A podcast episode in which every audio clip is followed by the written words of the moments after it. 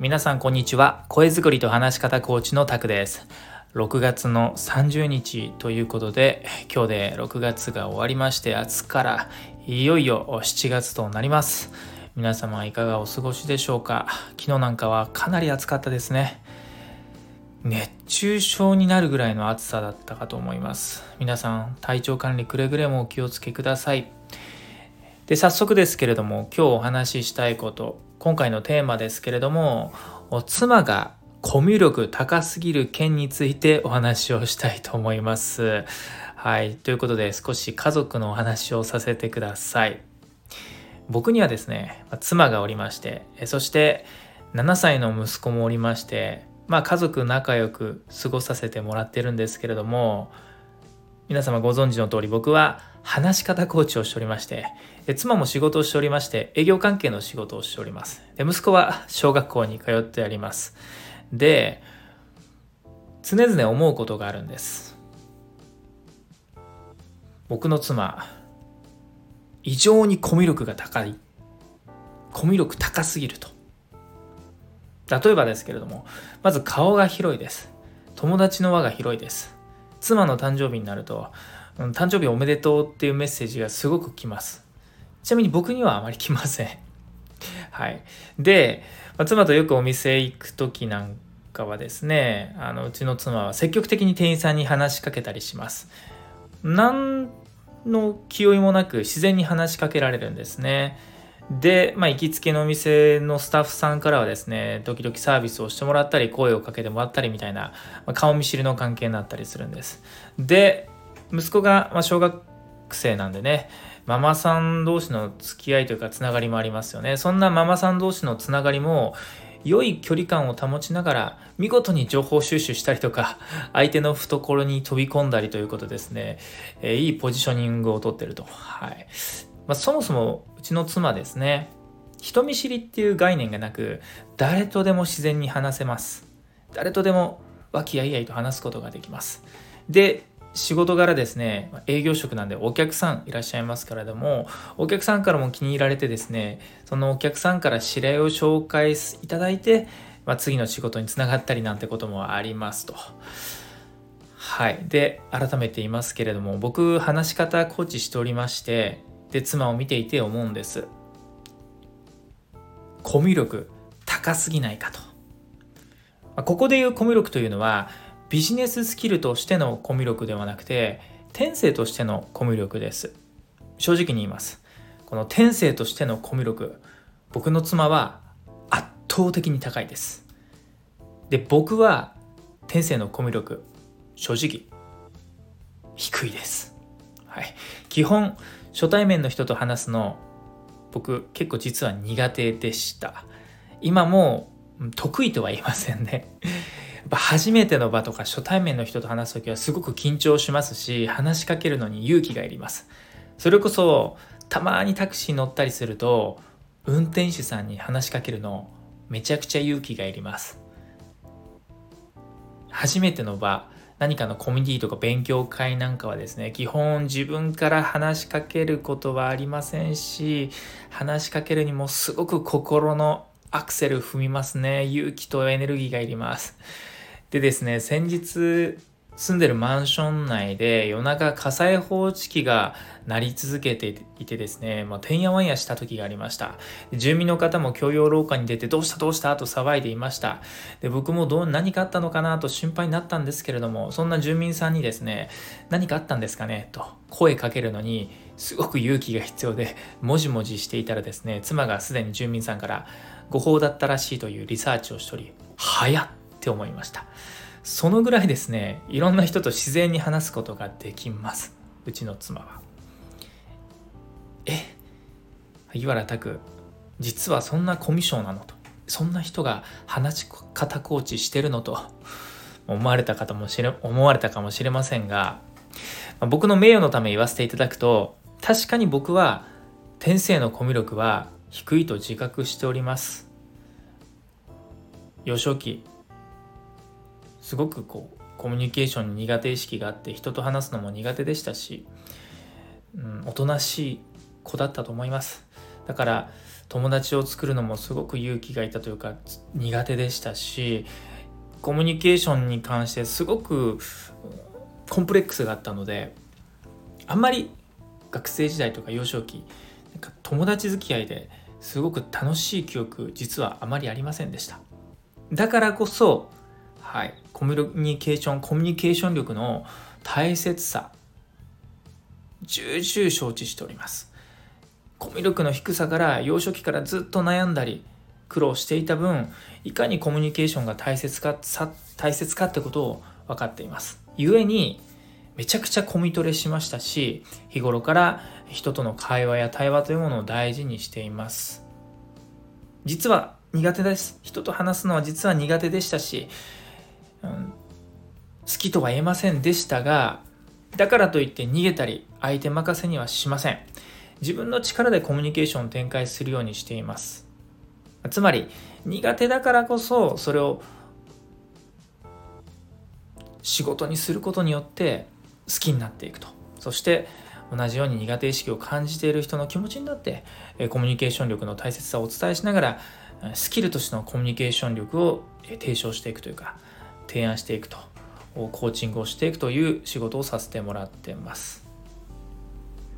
まあ、とはいえやっぱり妻のコミュニケーション力圧倒的に高いと僕は思います。そしてそんな妻の天性のコミュ力の高さを僕も日頃から見習わせてもらっています。とここまで話すとなんか妻の自慢話みたいになってしまいましたが僕がお話ししたかったのは妻の自慢話とか妻のコミュ力の話だけではなくその息子の話なんですね。はい。多分うちの息子はその妻の遺伝子を8割近く受け継いでいるんじゃないかなと思います。なぜかというとうちの息子は圧倒的にコミュ力が高いんです。小学校では日に日に友達を増やして毎週日曜日になると息子の友達が我が家に遊びに行きます。そしてその友達の人数が日に日に増えていきます。知らない顔がどんどん増えていきます。お前勢力拡大しすぎだろと思います。そんな息子が昨日ですね、まあ、久しぶりにちょっと休み一日取れたんで、家族でドライブ行ったんですけども、そのドライブ中にですね、うん、コミュニケーションの本質をついた、なんかめちゃくちゃ深い話を、もう本人は7歳ですからね、そんな深い話をしているつもりはなく、なんとなく思ったことを口走ったんでしょうけれども、僕自身は深いなというか、まあ、本質的だなと、本質的なところついてきたなと思ったので、そのコミュニケーションの大事さというかね、本質的なお話を最後にしたいなと思います。まあ、そもそもですね、コミュニケーション力を磨く以前に大切なお話なんです。で、そのことを息子がボソッと言っていたので、まあ、そのお話なんです。まあ、なぜその話をしたかというと、最近こんな友達できたきたねとか、友達とどんな遊びしてるの？とか、どうやってそういう風に友達を広げてってるの？みたいな、そんな子供との日常会話を車の中でしていた時にですね、息子がこう言ったんですよ。友達作りたいなら、何かを上手になればいいんだよ。何かが上手になるとね、僕に話しかけてきてくれるんだよって。僕も話せるんだよと。逆に何にもうまくないと誰にも興味持たれないんだよ。不敬なと思いまして はい。あの、まあ、そうですよね。ちょっと言い方悪くしちゃうと、何の取り柄もない人っていうレッテルがあっちゃうと、何の取り柄もない人と何話しますかって確かになっちゃうんですよ。釣り仲間とか、ゴルフ仲間とか、登山仲間とか、スポーツ仲間とか、まあいろんな仲間ってあるじゃないですか。で友達も仲間も共通していることは共通して話せること楽しめることがあるかどうかだと思うんですね。確かになと思ったわけです。ちなみにうちの息子はけん玉大好きなんですよ。だから毎日けん玉の練習してるんでけん玉始めて2ヶ月ぐらいですけどもめちゃくちゃうまいんですよ。であと昆虫好きなんで夏になると。近くの公園に昆虫採集に行きます。だから虫のこと昆虫のこと詳しいですし実際に今我が家はカブトムシがいるんですけどそのカブトムシも自分で捕まえてあの自分で幼虫から育ててるって感じなので昆虫に関しても好きだし詳しいと。あとゲームも好きなんですが今ゲームではマイクラマインクラフトハマってるんですね。マイクラもやり込んでると。と車も大好きなんですね車の中でもスポーツカーが好きなんでスポーツカーについては結構詳しいとっ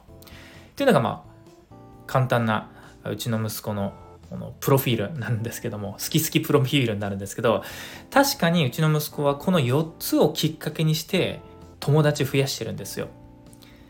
けん玉好きが総じてですねそのけん玉ライバルが今友達になったりとかあとやっぱ昆虫好き男の子ってやっぱ昆虫好きな子多いので、まあ、昆虫好きってことから今度一緒に虫取りに行こうよとか子供の昆虫ちょっと見してって友達が遊びに来たりするとか。あとはゲーム好きなんでねゲーム仲間もマイクラ仲間とかマイクラで話が広がったりもしてますしあと一番びっくりしたのが車好きスポーツカー好きなんですけどある、まあ、こうショッピングセンターの地下駐車場にですねめちゃくちゃ高級車が止まってたんですよ。まあ言ってしまうとランボルギーニっていうねあの海外のね、イタリアだったかな。はい。の車の高級車が止まっていて、たまたまですね、その高級車の、まあ、持ち主が、えー、車をに乗るところに息子が、まあ、居合わせまして。で、まあ、彼は自然に話しかけるわけですよ。そしたらですね、その方、もうご年配の人なんですけど、そのご年配の人とうちの息子が車の話で意気投合するわけです。そりゃそうですよね。この車かっこいいねみたいな感じで目をキラキラさせながら車のこと話すわけですから車の持ち主さんからしたら嬉しいわけですよ。で結果どうなったかというとその車をの持ち主ランボルギーニ乗ってる年配の男性の方に車乗っけてもらうという。はい。本人大興奮ですね。しかもそのランボルギーニに乗ってるあの車の持ち主さんよくよくお話聞くとあの結構な会社の会長さんだったという。結構な会社の会長さんとうちの、まあ、当時確か6歳だったと思うんですけど6歳の子が意気投合するっていう謎のあの化学反応ケミストリーを起こすみたいな、まあ、そんなエピソード持ってるんです彼は。なんであの僕父ですよ父で彼息子なんですけどもね時々そんな彼が自分のにとってまるで人生の師匠に見えたりするわけですよ。天真爛漫というか分けて分け隔てなく人と話せる人の懐に飛び込んで人間関係を広げたりすることもできて、うん、すげえなと思うわけです。僕にはない力だなと思うわけです。っていうことを話して話してるというか考えた時にやっぱりコミュニケーションを取る上で大事なことって自分と相手との共通点がいかにあるかこれすごく大事だなと思うんですよ。何の興味も関心もない人いると思います。それはそれでその人の価値観ですからその人の生き方ですから否定はしませんがじゃあそんな人に誰が話そうかなとか思うかなっていうと難しい部分もありますよね。だからやっぱり何かしらコミュニケーション力以前に好きなことがあるとか熱中できることがあるとか得意なことがあるとかそういうものがあるとそこをきっかけに人間関係って拾いやすいんじゃないかなと。ある種コミュ力っていうのはその誰かに対してアプローチをかけるとか話し方とか会話の仕方とか以前に自分自身の中にあるものを膨らます広げることも大切なのかなと思います。まあ、とはいえそんなあのコミュ力豊かなうちの息子でも僕に少し似てるところがあります。まあ、先ほど僕の息子は8割近く妻の遺伝子引き継いでるんじゃないかと言いましたが2割僕と似てるところがあります。一つがですねとはいえ初対面の場はめちゃくちゃおとなしいですもうもじもじして全然話しかけませんしおとなしすぎます。実は人見知りが激しいんですね。ある時パッと一つのきっかけができると急にですね変わります。はい。ちょっと僕と似てますね。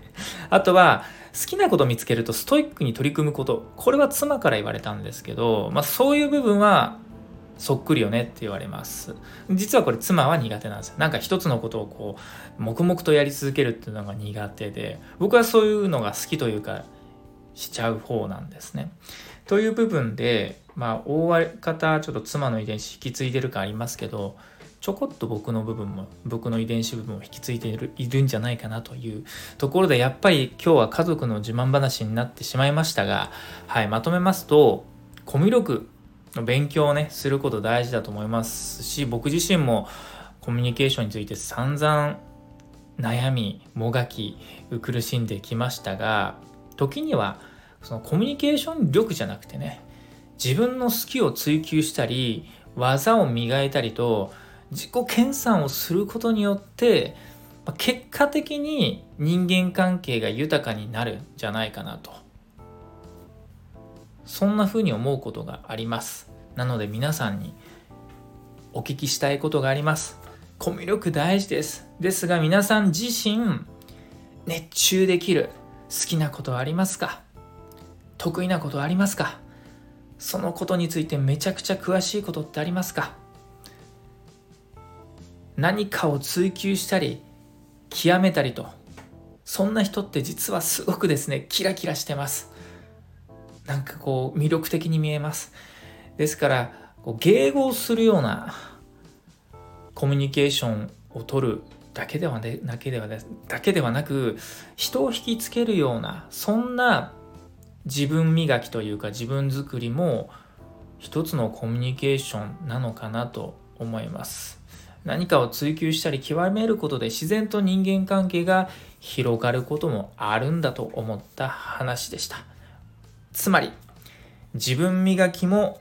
最強のコミュトレと言えるわけです。かくいう僕も最近はめちゃくちゃサウナにはまっているのでサウナ好きの方とは3秒で友達になれます。以上、今日はこの辺りにしたいと思います。ということで最後までお聴きいただきありがとうございました。皆さん、今日も良い一日をお過ごしください。そしてまた次の音声でもお会いしましょう。声作りと話し方コーチタクでした。それでは。